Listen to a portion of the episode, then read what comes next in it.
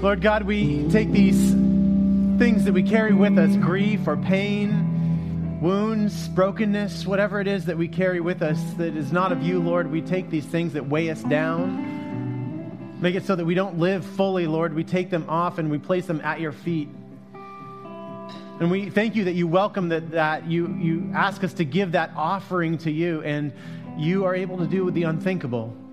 You're able to take these broken offerings, these bro- broken things we lay at your feet, and you're able to turn them into blessings and to turn them into hope and healing and life for the world. And so, God, we, we pray that in this time that we're here in worship, that we would hear your voice clearly and distinctly, speaking into those areas of darkness within our souls, and that we would allow your light to shine deeply within us. That we would trust you, that you, you have the power to bring about life. And so we pray this in Jesus' holy name. And all God's people said, Amen. Please have a seat. Thank you. And Ben and I got the This Is Love t shirts on. I like it. Twinsies, besties. No, I don't know what we call it. But they've got a kind of heart on them that's, uh, you know, ashy. Besties have like half Oh. of the heart is on my Oh, shirt yeah. and half is on yours. yeah, I'm with him. Yeah, is that something like that? I don't. We'll get 'em ordered. I don't know. Whatever. so, um, so, so this is the series. It's this is love, um, and the symbol of the series is this this heart that is shaped by ashes, and um, it's partly because we're ending on this ending the series on Valentine's Day, which is also Ash Wednesday this year, which is pretty cool. And so we'll have a worship service in here. And every Ash Wednesday, uh, there are churches all over the world that have performed this kind of ritual where people come forward and they, they take ashes and they have them placed on their forehead in the shape of the cross. And the words that are said to people when they receive these ashes, that are the, the ashes are actually made from the palm branches that were waved at the previous Palm Sunday to remember that, yeah, people were cheering when Jesus went into Jerusalem, but like those same people were saying, crucify, crucify him, like, like five days later. And so those palm branches are brought into worship, and play, the cross is put on the forehead of the people who receive the ashes. It's a beautiful service. And as that's done, the person who does the cross usually says these words From dust you have come, and to dust you shall return. Or another way that people may be more familiar with it is from ashes to ashes and dust to dust. And, and the beautiful thing for that, for us as a community, is that's not the end of the story. That, that we are not just ashes, that we are more than that. Actually, uh, the scripture that, that has been the foundational scripture for this series is from the letter to the Johannine community, the first letter of John, uh, verse, uh, chapter 4, verse 16. And it's these words It's God is love, and those who abide in love abide in God, and God abides in them. You see, what we proclaim and what we know from, from the Bible is that we are not just ash, that we are not just dust, but there is more, and that we are made in the image of God, and that we actually are, are not just the image bearers of God, but we are the temple of the Holy Spirit of God. And so there's more to the story than just the ashes. And so today we are talking about, we're going to jump jump into the deep end of this is love we are going to dig deep into this scripture and we are um, we are going to recognize that jesus had moments in his life when the love um, the love looked different than you would have thought love would have looked like uh, we, we tend to think that love is only like, you know, roses on Valentine's Day, but we find from the Bible that love is a lot more than that. And so this is the story. It starts in the Gospel of John, chapter 11, and it's a big chunk of scripture, but it's an amazing story. And it starts with these words Now, a certain man was ill. Lazarus of Bethany, the, of Bethany, the village of Mary and her sister Martha. And it says these words Mary was the one who anointed the Lord with perfume and wiped his feet with her hair. Her brother Lazarus was ill. Now, we know that Lazarus and Mary and Martha weren't just normal people, they weren't just certain people in the life of Jesus. Lazarus was Jesus' bestie. I don't know. How do you say, like, best friends? Do you say bestie or something like that? They were best friends, and Jesus was best friends with Martha and with Mary.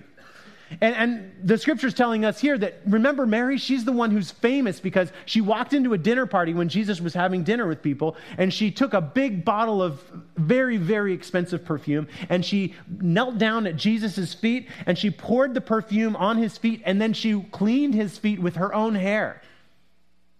And the people around Jesus were saying, Don't let her do that because, for one, the perfume could be used to buy food for the poor and the hungry people. And, and it, all Jesus saw was the criticism of these people at what this woman was doing from her heart. And Jesus said, Would you just, this is not love that you think it is, but this is love. This is real love. This is a portrait of love that you're not used to, but this is what it looks like when people encounter God. And so this is the these are the people, Mary and, and Martha and Lazarus. And the scripture says these words. So the sisters sent a message to Jesus, Lord, he whom you love is ill. Now I don't know, how do you refer to your best friend? Do you call your best friend BFF? Anybody do that? Yeah, see a couple of pieces. Anyone who who does bestie? Is there another word that you use for your best friend? I think my, my wife did, was it peas or pea or something? Sweet pea or something? Oh. Long story, right? Sorry. she has a best friend, and they, they would like be they'd be like peas in a pod or something like that. But I like that people referred to Jesus as best friend. They knew to refer to Jesus as best friend as the one that Jesus loves. Doesn't that tell you, tell you a lot about what kind of best friend Jesus was? That his love was just evident, it was obvious to everybody. And then it goes on to say in this scripture, it says these words. Um, but when Jesus heard it, he said, This illness does not lead to death. Rather, it is for God's glory, so that the Son of Man may be glorified through it.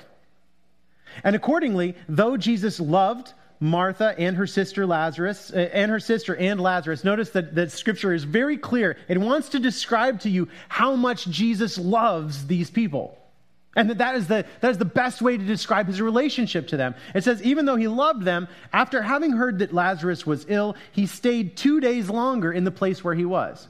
Now that's crazy because he just found out that his best friend is really, really sick and he has the power to heal him, but he doesn't go anywhere. But we're going to find out why in a little bit. It goes on to say, then after, after this, Jesus, after the two days, Jesus said to his disciples, Let us go to Judea again. This is go to go to see Lazarus. And the disciples said to him, Rabbi, the Jews were just now trying to stone you. They were trying to kill you. Are you going to go there again?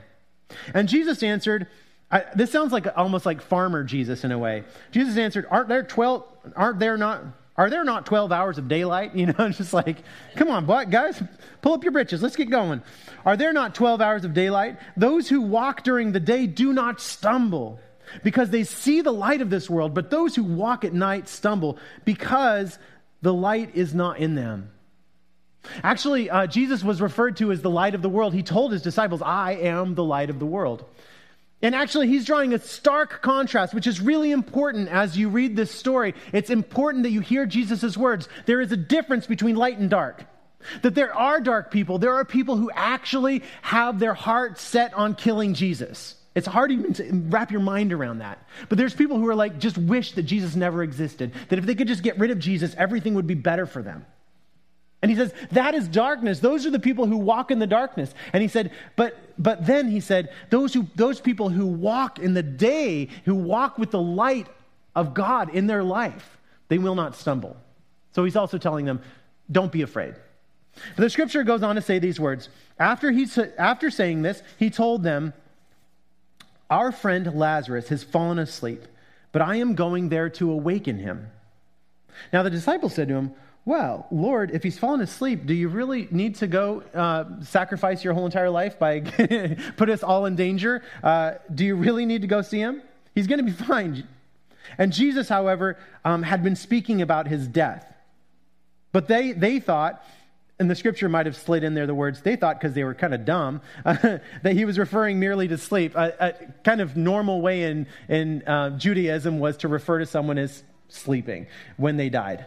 And so um, so jesus it says these words jesus told them plainly because they were knuckleheads lazarus is dead for your sake i am glad i was not there so that you may believe do you see how important it is that, that, that his disciples believe that's very important to him. But let us go to him. Thomas, who was called the twin, said to his fellow disciples, Let us also go that we may die with him. And I, I love in Thomas's little comment, you start to sense that, that weight that is starting to be borne by the disciples, that sense of, of skepticism and pes- pessimism. And also, they just found out that someone really important to them in their life had just passed away. And the scripture says these words When Jesus arrived, he found that Lazarus had already been in the tomb for four days. So we know that the reason Jesus hung out and he stayed for two more days is because Lazarus was already dead, right? No hurry. But he knew that. So he didn't rush to, hurt, to help Lazarus because, you know, he wasn't getting any worse, he wasn't getting any better, right? And so this is what the scripture says. It says, Now Bethany, where Lazarus' home was, was near Jerusalem, some two miles away. And many of the city folk, the Jews, had come to Martha and Mary to console them about their brother. Quite a scene had developed. A lot of people were gathering together. When Martha heard that Jesus was coming, she went and met him. And while Mary stayed at home, so she, I think Mary is in so much grief um, that they're just letting Mary be in her place of grief while, grief while Martha goes off and talks to Jesus. And, um, and it says these words uh, Martha said to Jesus, Lord, if you had been here, my brother would not have died. What a kind of a guilt trip on Jesus. Don't you sense that a little bit? But even now I know that God will give you whatever you ask of him. And Jesus said to her, Your brother will rise again. And Martha said to him, I know that he will rise again in the resurrection on the last day. And Jesus said to her, I am the resurrection and the life. Those who believe in me, even though they will even though they die, they will live. And everyone who lives and believes in me will never die. Do you believe this? That's important to him again, isn't it? And she said, Yes, Lord, I believe that you are the Messiah, the Son of God, the one coming into the world. You know, at the beginning of this, Jesus says, Hey, you know what? Uh, he's going to rise again. And Martha says to Jesus, Yeah, yeah, I know he's going to rise again in the resurrection in the future. I know that he's not just ashes, I know that he's not just dust. And that's when Jesus does this amazing thing and stands in front of Martha and he says, I am the resurrection. You're looking at it. You're looking at the truth of who, who God is. You know, um, the Bible teaches us that God is love, and those who abide in love abide in God. Yes. But the Bible also teaches us that Jesus is God. And Jesus is the full manifestation, the perfect manifestation of all who, of who God is because Jesus is God. And therefore, Jesus is in totality love. There's no fuller manifestation or, or visualization or representation of love than Jesus Christ, ever. And so Jesus Christ, who is love, is standing in front of Martha, and he is saying, I am the resurrection. And, and then we get back to that little piece that we are the image bearers of God, that we are the brothers and sisters of Jesus Christ. And if we want to know more about ourselves, then we need to focus on Jesus. If we want to know more about love, which is the essence, we want to know about more about God and our purpose, then we focus and hear the words of Jesus Christ standing in front of us saying, I am. This would, this would have been referred to as one of the great I am statements, which is what God said to Moses, right? Yahweh, I am. Ego eimi is the Greek. It says these words When Martha had said this, when she told him, I believe, she went back and called her sister Mary and told her privately. So she had a private conversation with Mary and she said, The teacher is here and is calling for you. And when Mary heard it, she got up quickly and she went to him. Now, Jesus had not yet come to the village, but was still at the place where Martha had met him on the outside of town. And the Jews who were with her in the house, consoling her, saw Mary get up quickly and go out. She just ran out of the room when she heard this news. They followed her because they thought she was going to the tomb to weep there. When Mary came to, where Jesus was and saw him, she knelt at his feet. Don't you love Mary? She's always doing this. She's always kneeling at the feet of Jesus. If you see if you see Martha and Mary, you know the story of Martha and Mary where Martha and Mary are in the house and Jesus is teaching and Martha's out doing all the chores and Mary, what is she doing? She's at the feet of Jesus. That's where you find Mary. And in this moment, you find Mary at the feet of Jesus, and she is weeping inconsolably. She says these words while she's kneeling at his feet Lord, if you had been here, my brother would not have died. And the scripture says, when Jesus saw her weeping, he looks down and he sees her weeping, and the Jews who came with her also weeping. He was greatly disturbed in spirit and deeply moved. The word deeply disturbed or greatly disturbed is actually a word, it's, called, it's up here, it's embrimaomai, embrimaomai. Which, and you're like, oh, that clears things up a lot, James. Thanks. See you later. Have a nice day. embrimaomai is actually the same word that you would use for the snorting of a horse. But not like the, you know, that's not what he's doing. this is, this is anger. This is fury. This is, he is very, he's livid. Because what he's seeing is he's seeing the brokenness. Because this is not God's plan.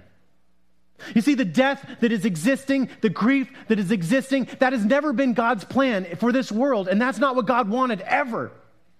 And so Jesus is seeing this, and he's angry at what he's seeing because there's death, but there's also the one behind the death the darkness, the dark one, the evil one. They would seek to, to bring about darkness and not light. And Jesus is angry. You know, when, when, um, when some of the pastors from this church were called this last week about this poor family that lost both of, both of their daughters in a car accident, um, you don't really know what to do. And so you just pray with them and stand there and care for them as much as you can. And then when we got back to the car, um, I was with Katie, I got in her car. Uh, we shut the doors. And I think I surprised her a little bit because I just cussed really loud. And I said to her, and I just remember this from the past. Sometimes the most pastoral thing you can do, rather than trying to rationalize or make everything try to make sense, is just to swear. Not all the time. that's why, that's why we, these words lose their power because there's times when anger is the appropriate reaction. And we have permission to be angry. Jesus gives us permission. We are called to walk like Jesus. And when you see Jesus with anger at the death of the world, we can have that righteous anger. And we, when we have that anger, we can actually say this crazy thing this is love. Because we know that Jesus is the total manifestation of all love in the world. And so then we are starting to have our hearts put in the right place about what love really, really is and how it stands in relation to our pain, our brokenness, our grief. But that's not, and you know, have you ever seen character, caricatures of Jesus? I mean, it's crazy. Like, like, I think some people land on thumbs up Jesus. Do you know what thumbs up Jesus is? now, thumbs up Jesus is not a totally incorrect caricature of who Jesus is or description, but it's definitely not a portrait, okay? But you know, the thing is, I think a lot of people land on thumbs up Jesus and they think that's just who Jesus is. And he was. He told funny jokes. He was a, he was a great guy. He made people feel fantastic when they were around him. But there's also this, this image of Jesus that I think is the lion, that is Jesus who is, who is righteous, who is, who is not happy, who is full of anger at the, the, the way that the world has gone and the pain and the suffering that people are going through. Don't forget that this is also a picture of love that we tend to forget. Jesus said to the people there, Where have you laid him? And they said to him, Lord, come and see. And this is where we get the shortest verse of the Bible two words Jesus wept. He just cried crocodile tears, heaving and sobbing. He just cried. And here we also see such a beautiful portrait of love. To cry, the Bible teaches us weep with those who weep and rejoice with those who rejoice. And I love this next sentence that says So the Jews said, See how he loved him. They're seeing such depth of love that Jesus has. But some of them said, Could he not, could not he who opened the eyes of the blind man have kept this man from dying? And then Jesus, again greatly disturbed, filled with anger, came to the tomb. And it was a cave, it was a stone was lying against it. And Jesus said, Take away the stone. And Martha, the sister of the dead man, said to him, Lord, already there is a stench because he has been dead for four days. And Jesus said to her, Did I not tell you that if you believed, you would see the glory of God? So they took away the stone. And Jesus looked upward and said, Father, I thank you for having heard me. I knew that you always hear me, but I have said this for the sake of the crowd standing here, so that they may believe that you sent me. And when he had said this, he cried with a loud voice, Lazarus, come out! And the dead man came out. And his hands and his feet were bound with strips of cloth, and his face wrapped in a cloth. And Jesus said to them, Unbind him and let him go. If there's anything that you need to hear today from this scripture about love, I want you to hear this Jesus loves you. I don't want that to be trite either. I want you to see this image of Jesus who was the best friend of Lazarus. And everybody who saw the way that Jesus connected with Lazarus said, Oh man, that's the guy he loves. And then when they described Jesus' relationship with Martha and Mary, they said, Oh, Jesus loves them so much. But that's not the end of it. The reality is that Jesus loves you. He is with you, and He stands next to you when you weep, and He stand and He and He and He possesses this great anger for the things that come crashing into your world that seek to bring darkness into your heart and your mind and to rip your heart into two. That's not what Jesus wants for you. And I think today, what I want you to consider is that each one of us will probably, most definitely, have a little part of our heart that is covered up by a stone. The world has given up on that part of you, or maybe they've convinced you that there can be no life in that area of your life. And so there's just been this stone rolled away, and you say, I've given up on that. And what God, I believe, is saying to you and to each one of us is first do the hard work of rolling away the stone. And that takes a lot of faith because it's not easy to start to roll away the stone so that the light of God can come in and so that you can hear this spoken to you. Your name plus the words, come out. To allow the life and the love of God to, to, to be proclaimed, to be preached to that lifeless area of you. And to know that God can bring newness where otherwise there would be none. And the death is never the last word. That's not the final word for Jesus. And I pray that in some way, in some, maybe it will be through the coffee, maybe someone will stick around and shake your hand today. And I want you to recognize that Jesus is saying to you, not just in this moment, but in the next moment, in the next moment, the next hour, and the next day, I am the resurrection and the life. He's standing in front of you, He's standing beside you, and you don't have to look any further than Jesus. There's nowhere else you have to look in life. You just have to hear these words. Everyone who believes in Jesus Christ, even though they will, even though they die, will live. And everyone who lives and believes in Jesus will never die. Let's pray. Stand, will you?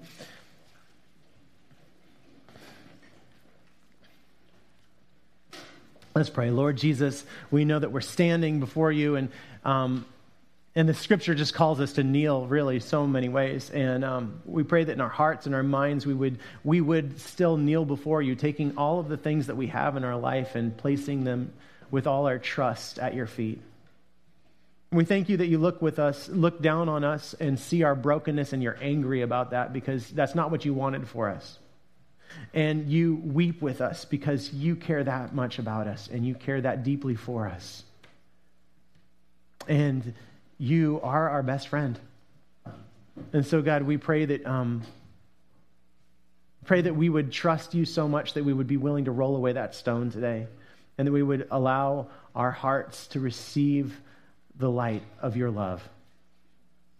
And that we would, uh, for those of us that have been walking in darkness, that we would make those bold steps to, to follow you And to know that wherever we follow you, our, our eyes, our hearts will be filled with light because you are the light of the world.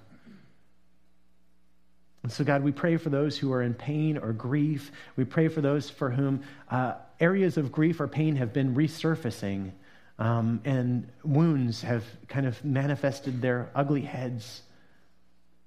And so, God, we, we pray that you would um, unleash an avalanche of healing and hope.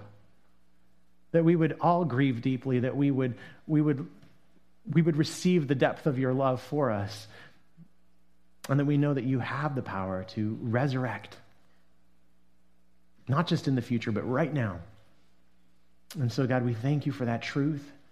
And we thank you for the truth that, that we are not just ash, we are not just dust, but that you loved us so deeply and so passionately that you came so that we could live forever in your love. And we pray this in Jesus' holy name. And all God's people said, Amen. Amen. And this